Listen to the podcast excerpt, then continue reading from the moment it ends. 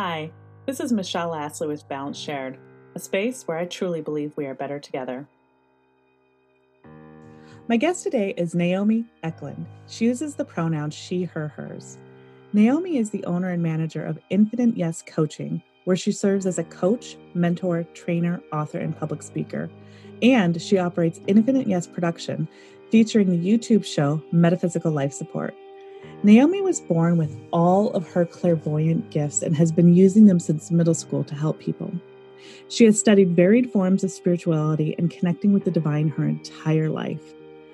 Naomi believes consciousness and awareness will create opportunities for prosperity and healing the world.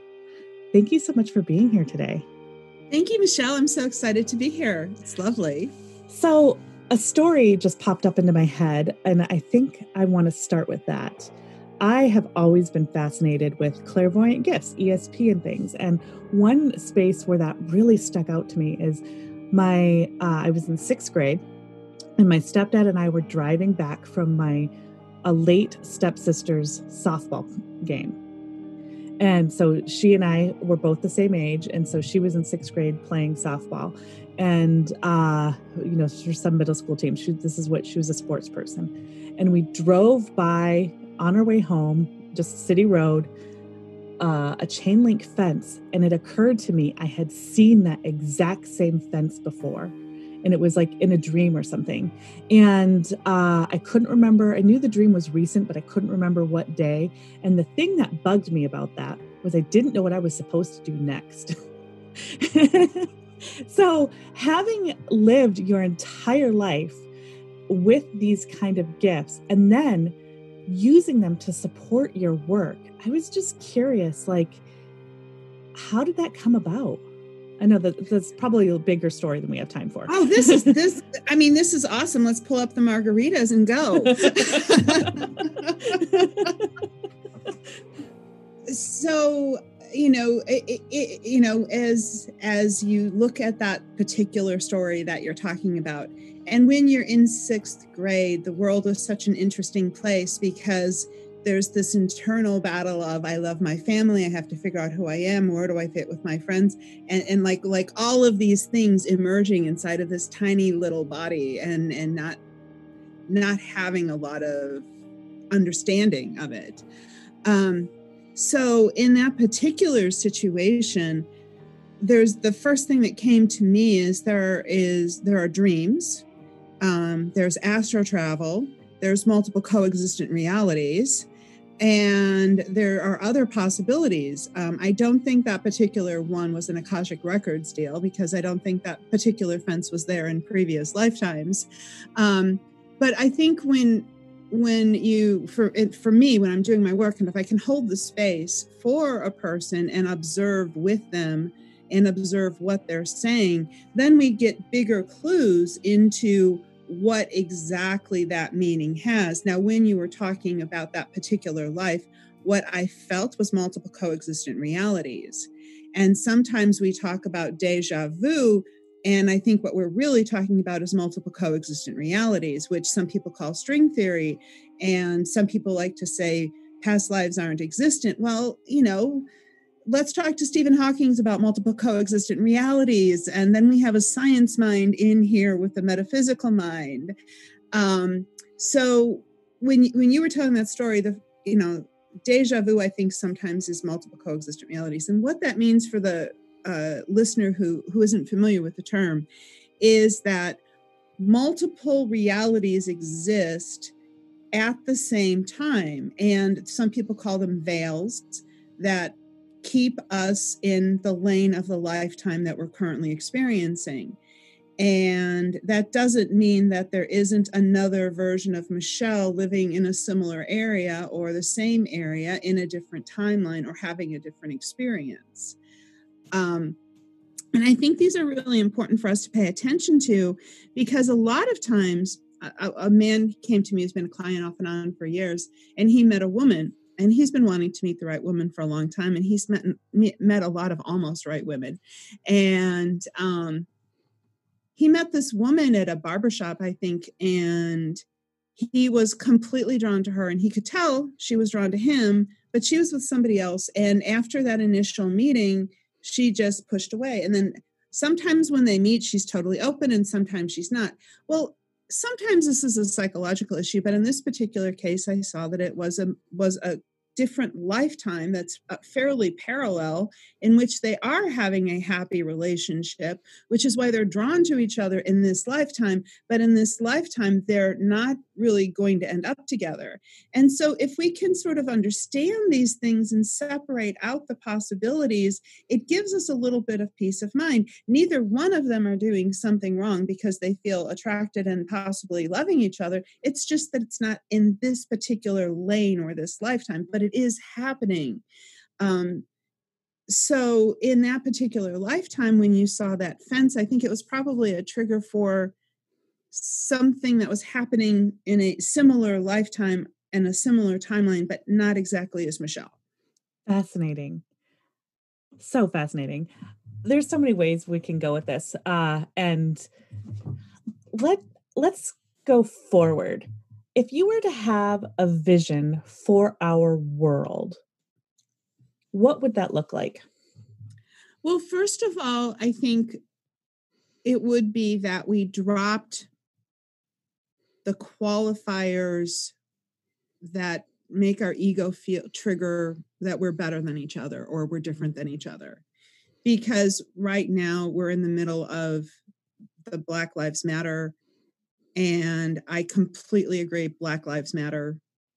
And holding that in its sacredness and that support and recognizing that Black Lives Matter and saying that Native Lives Matter mm-hmm. or other lives matter. I don't say that to negate Black Lives Matter because that each one of those voices needs a place and then you know when people say well all lives matter blue lives matter what yes it's all true but the the point is is that you know the white ego for so long has been in a position where it had you know grasped hold of power just to to to, to go back to what you and I were talking about before we got on the call, if you go back to the entire history of the human race, it's all everybody's conquering everybody else.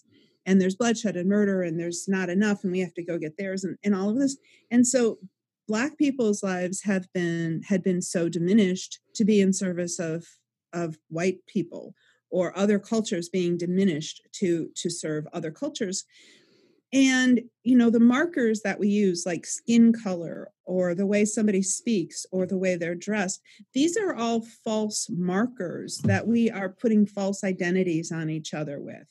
And it goes back to if we examine our own identity and if we clear up our own identity and if we address our own survival fears and incorporate our ego rather than allow our ego to become insecure, then we can look at a person who is of a different race or who dresses differently or sounds differently and we can treat them like a human being as a as an individual in their own right without having to make them more or less than who we are to make ourselves feel better.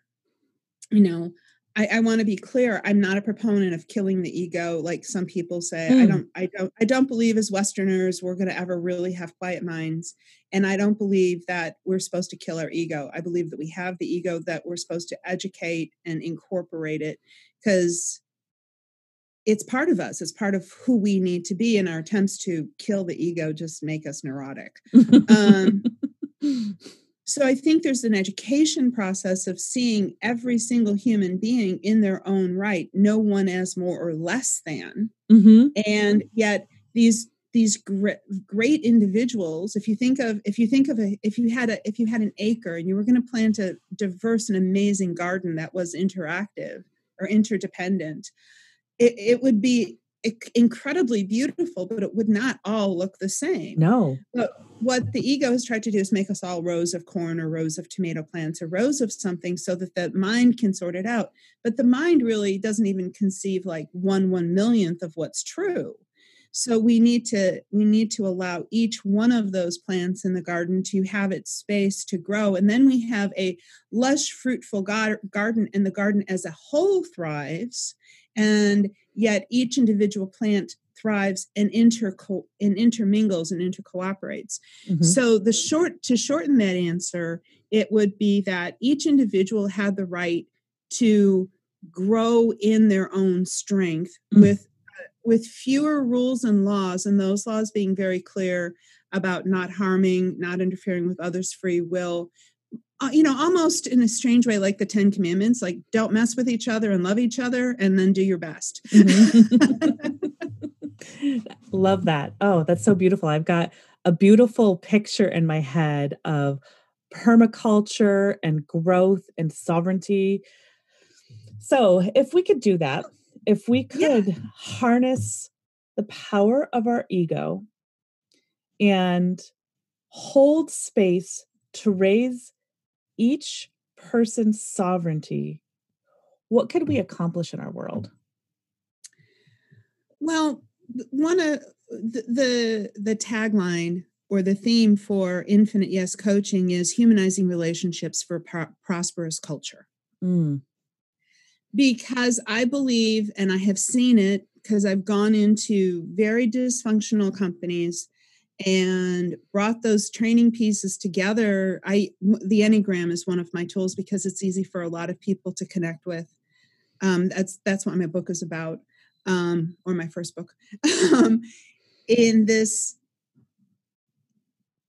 it would look like it would look like everybody had a chance to say and feel for themselves where they belonged and i don't know if if you were in this generation but my generation i'm in my mid 50s um, if you wanted to be an artist you were they said fine take some art classes but get an accounting degree so you have a job nothing against accountants i absolutely adore my cpa um, but it's not the job for everybody. And there's a lot of people doing very practical, mundane work and systems created to create work for people to do this work that doesn't enable the artist, that doesn't enable the the thinker the librarian i mean we have librarians with two two three master's degrees making less money than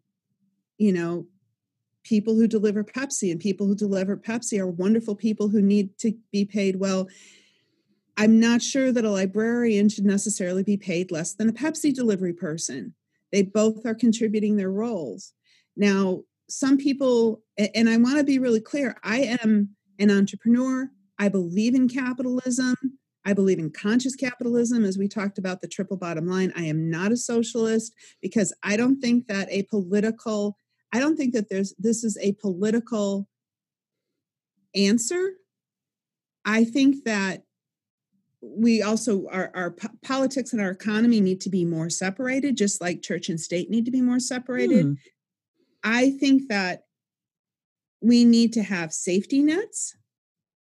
And I think that we need to culturally readjust our point of view so that we value artists so that artists are paid a fair amount so that because it's like it's not going to come. I one time had a, a, racial argument in a swimming pool in the middle of kansas when i was on a business trip with a man and he looked at me and he was very angry and he said you are not going to legislate and tell me and tell me that i i'm not going to use the words he used. Basically you can't tell me i'm not going to be a racist and no amount of laws are ever going to tell me i'm not going to be a racist.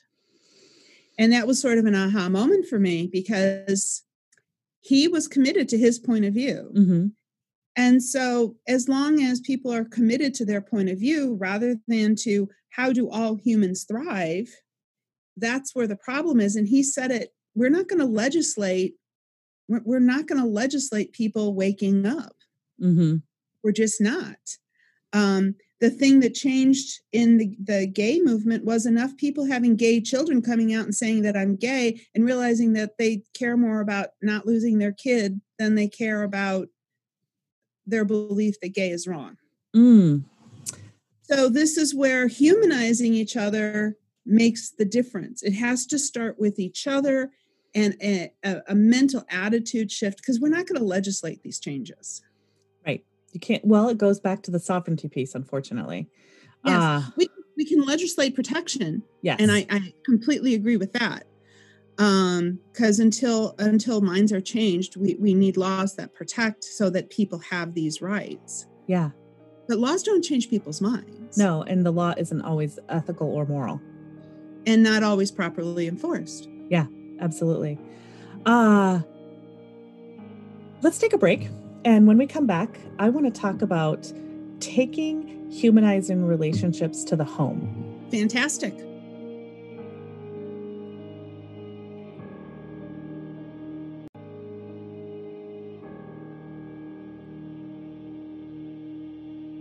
Welcome back. So, one of the things you and I have chatted about is conscious parenting. What is that to you? Consciousness means to be aware. Mm-hmm. Consciousness means to, to the best of your ability, paying attention to what's going on in the space.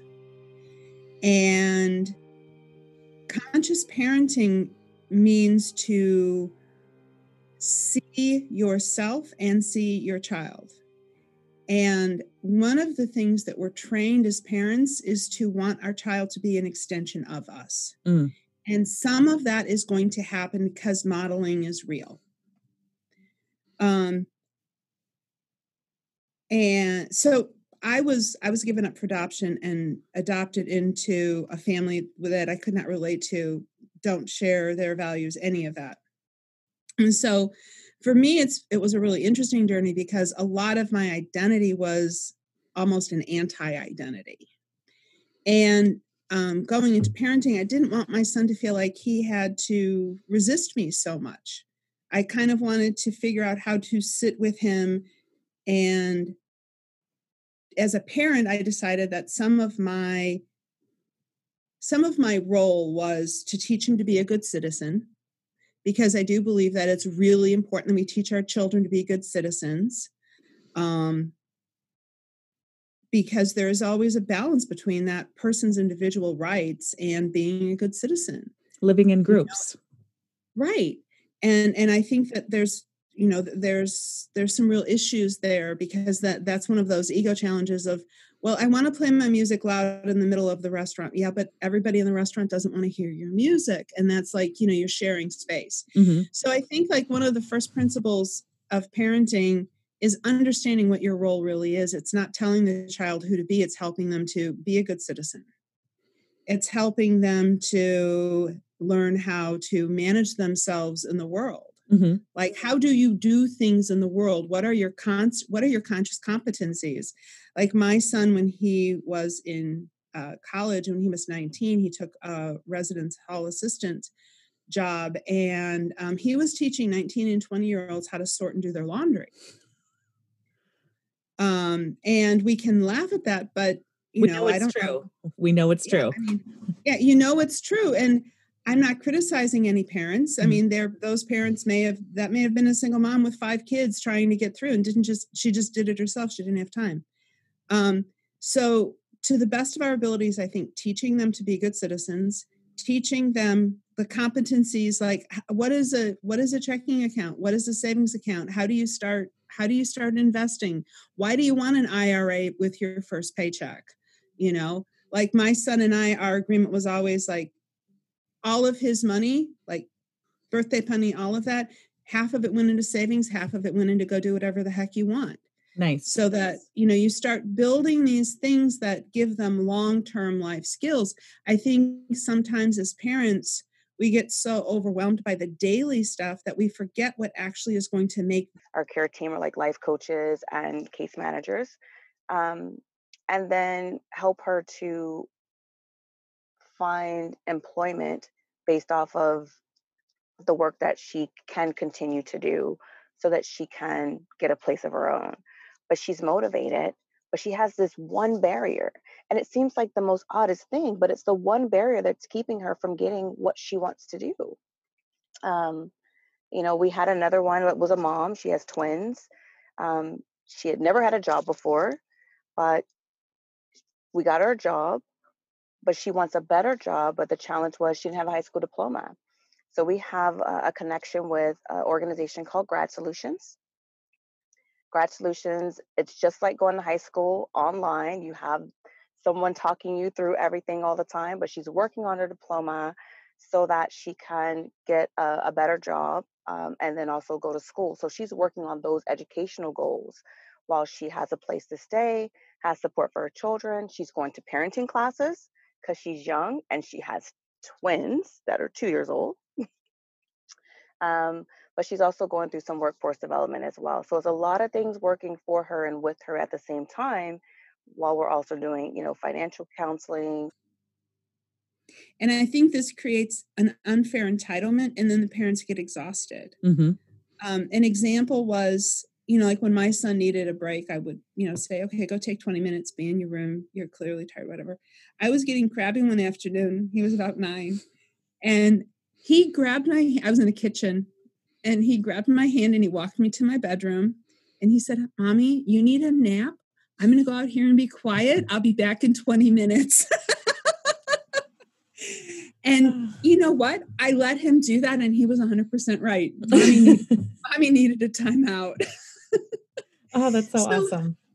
So, checking yourself, you know, I think, and watching your kid, you know, because I'm an I'm a talker, I'm an explainer. My son is more of an introvert and he's a boy and boys relate less to words i think as moms we have to be careful about over talking our boys he was about maybe eight and something had happened and, and i was trying to explain to him like mm. everything i thought about it and we're sitting at the kitchen table i always remember this moment and he looked at me and he's got these big, you know, little eight year old curly head, just adorable. He's got these big tears welling up in his eyes. And I'm like, oh my God, honey, what is wrong? He goes, Mom, I'm really trying to listen, but your words are blah, blah, blah in my ears. I can't understand what you're saying. And he put his little hands up to his ears, like he's like I'm making mush in his ears. Mm-hmm. And I just shut the F up. and and what I learned in that moment was it's easier for him as a boy at that age if I just say yes or no. Mm and so our agreement from that point on is I'm just going to say yes or no. And if you want more information, let me know. Mm-hmm. Mm-hmm. And I remember he one time came up and it was too close to dinner or something. His mom, I want to go out. And I said, no. And he just turned and went off and didn't argue with me or anything. Now, sometimes he did argue with me. Don't get me wrong. He's not a saint. Yes. Um, yeah. And um, later I said, I just said no. Didn't that bother you? He looked at me, he said, no, I knew what you wanted. I went and did something else. Okay, so your son is not eight or nine anymore. He is. No, he's. Yeah. He's an amazing 22 year old. Awesome. Almost 23. So there's obviously still lots of growing and things that he will evolve to. But at this point in life, you're a pretty dang proud mama. Oh, heck yeah. He's, um, he, he's working to pay as much as he possibly can for his own tuition. He has started his own company he knows what he wants to do. Um, actually, his company is developed. His his company is called Illumination Forge, and they are one of the main uh, vendors. And he's the um, he's at people are doing when they are jealous and how that can start being controlling. For instance, who are your friends? Where are you going? Where you're going? Those are things that are not showing signs of affection or showing signs of admiration, those are red flags, those are warning signs. Um, because you have to think of, about the fact that you were an individual before you came into the relationship, you had friends and you were freely going wherever you went. Now it's going to the third degree questioning versus, you know, just casual conversation that you would normally have with anyone. So jealousy is one. Um, and that that turns into the controlling piece of even how you're spending uh, money um, what are you wearing why are you wearing what you're wearing um, social media control uh, we see that a lot as well um, and so we try to catch that even with the younger people because those are a lot of red flags with, with young people so your organization is expanding right now we are. We are looking at. Um, so it's it's almost like a slingshot type of mentality of how we're expanding. So you take a slingshot and you have to pull back before you can launch forward.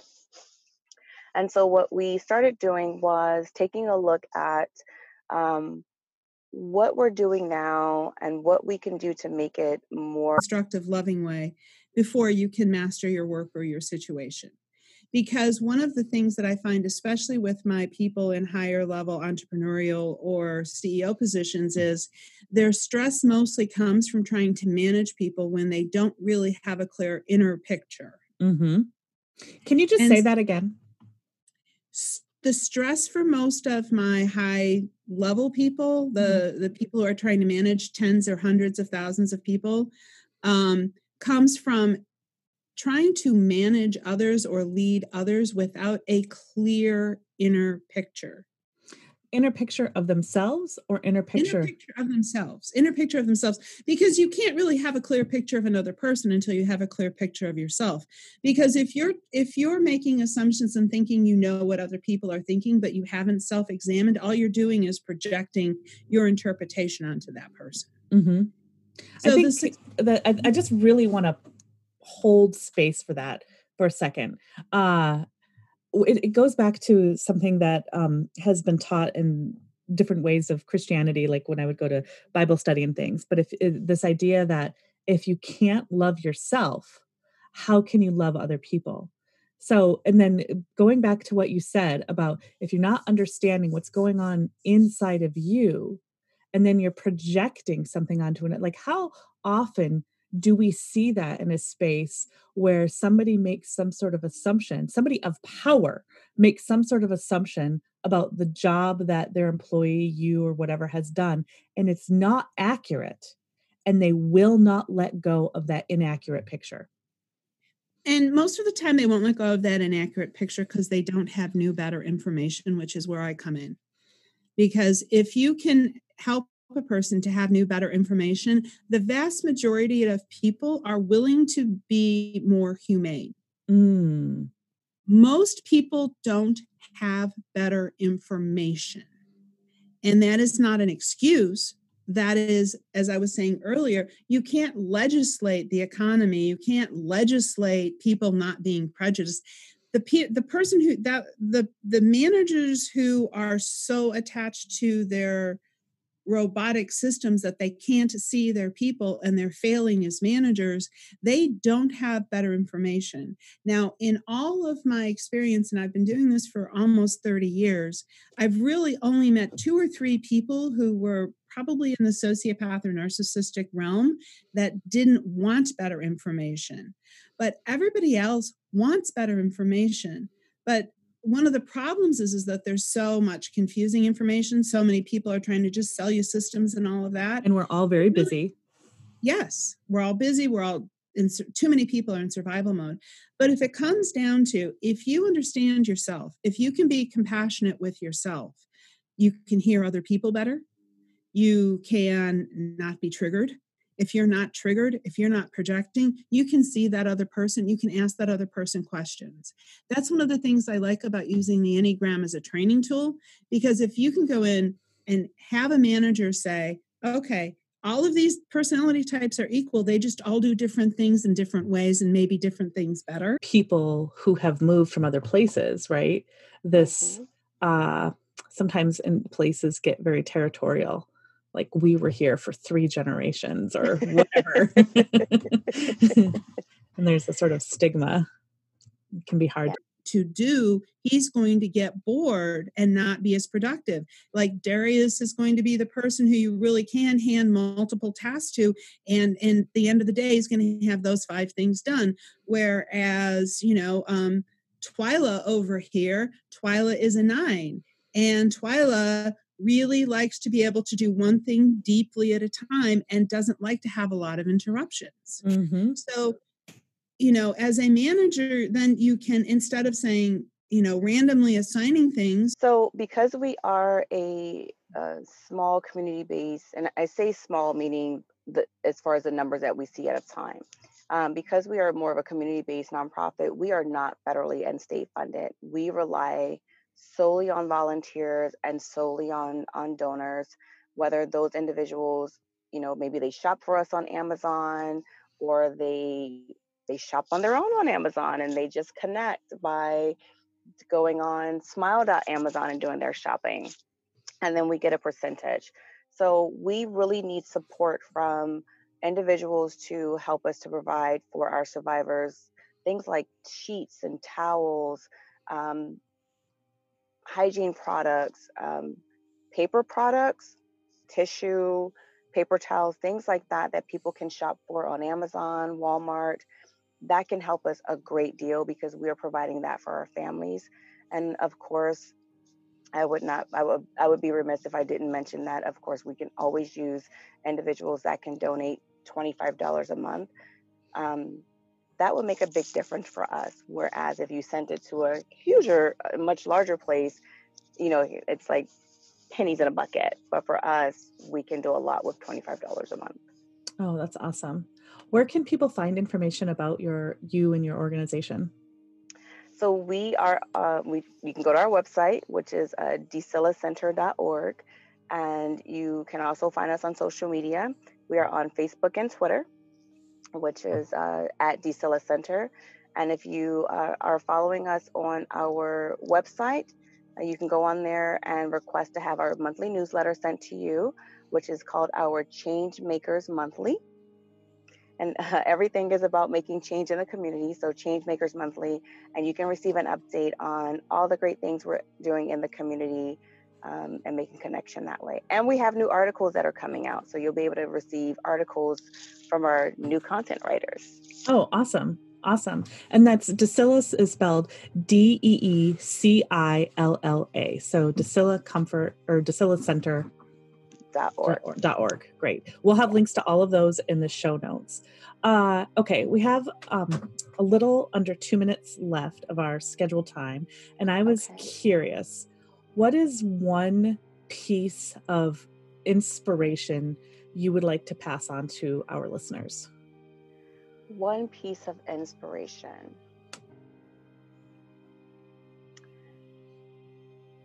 I always say, um, know yourself to be true. Mm. Know yourself to be true. Um, as relationships are very, very important.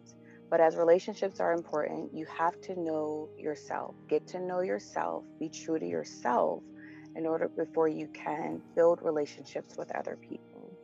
Um, and this way we can begin to form healthier, um, healthier relationships and healthier communities. So know yourself, be true to yourself before you try to build relationships with others mm. so that we can all be more healthier in our relationships and just a better gateway to have those safe spaces held for candid conversations. Absolutely. Yeah. I am so honored that you spent this time with us today. Thank you so much for sharing part of your story and all about your organization. Thank you. Thank you for having me. Oh, you are welcome.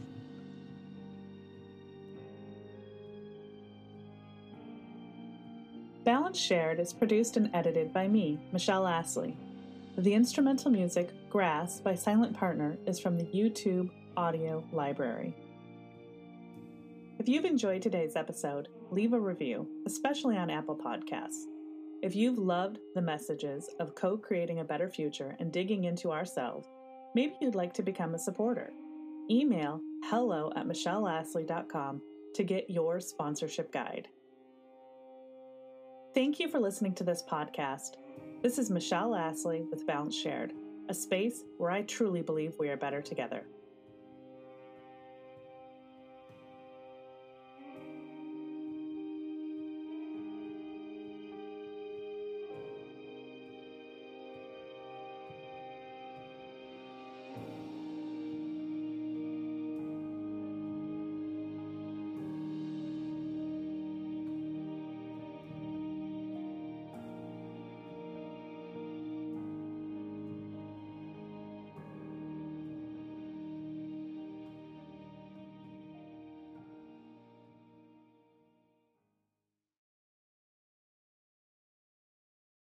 I have my vanity. um, and I think, and I think the last one, um, since I only have five, I think the last one is to know that whatever words, whether your language for the divine is science, like people like Neil deGrasse Tyson or Stephen Hawking's, or whether your language for the divine is prayer, or whether you're Hindi or Islam or Christian, or whatever your language that makes your soul feel like it's connected to the divine, that's legitimate. And trust that other people know their voice to connect with the divine so that we can allow each other that free will and stop making how we talk to the divine an argument. Mm. Where can people find you? Uh, well, Naomi Eklund. It, I'm on. I'm on Facebook. Um, also, they can find me uh, Infinite Yes. Uh, I have a, a Facebook page there and Metaphysical Life Support. I also have a Facebook page there. Um, you can also reach me at Naomi Eklund2 at gmail.com. Awesome. And we'll have links to all those in the show notes. I am so grateful for you sharing this with us today. And I do hope you come back because there's so many things we can dive into. oh, absolutely. It's fun. Um, it's, it's every, ever since I met you, I've enjoyed knowing you. Well, thank so. you so much. Likewise. I look forward to it. And thank you for having me today. And thank you for listening. You're welcome. Balance Shared is produced and edited by me, Michelle Astley. The instrumental music, Grass by Silent Partner, is from the YouTube Audio Library. If you've enjoyed today's episode, leave a review, especially on Apple Podcasts. If you've loved the messages of co creating a better future and digging into ourselves, Maybe you'd like to become a supporter. Email hello at michelleastley.com to get your sponsorship guide. Thank you for listening to this podcast. This is Michelle Astley with Balance Shared, a space where I truly believe we are better together.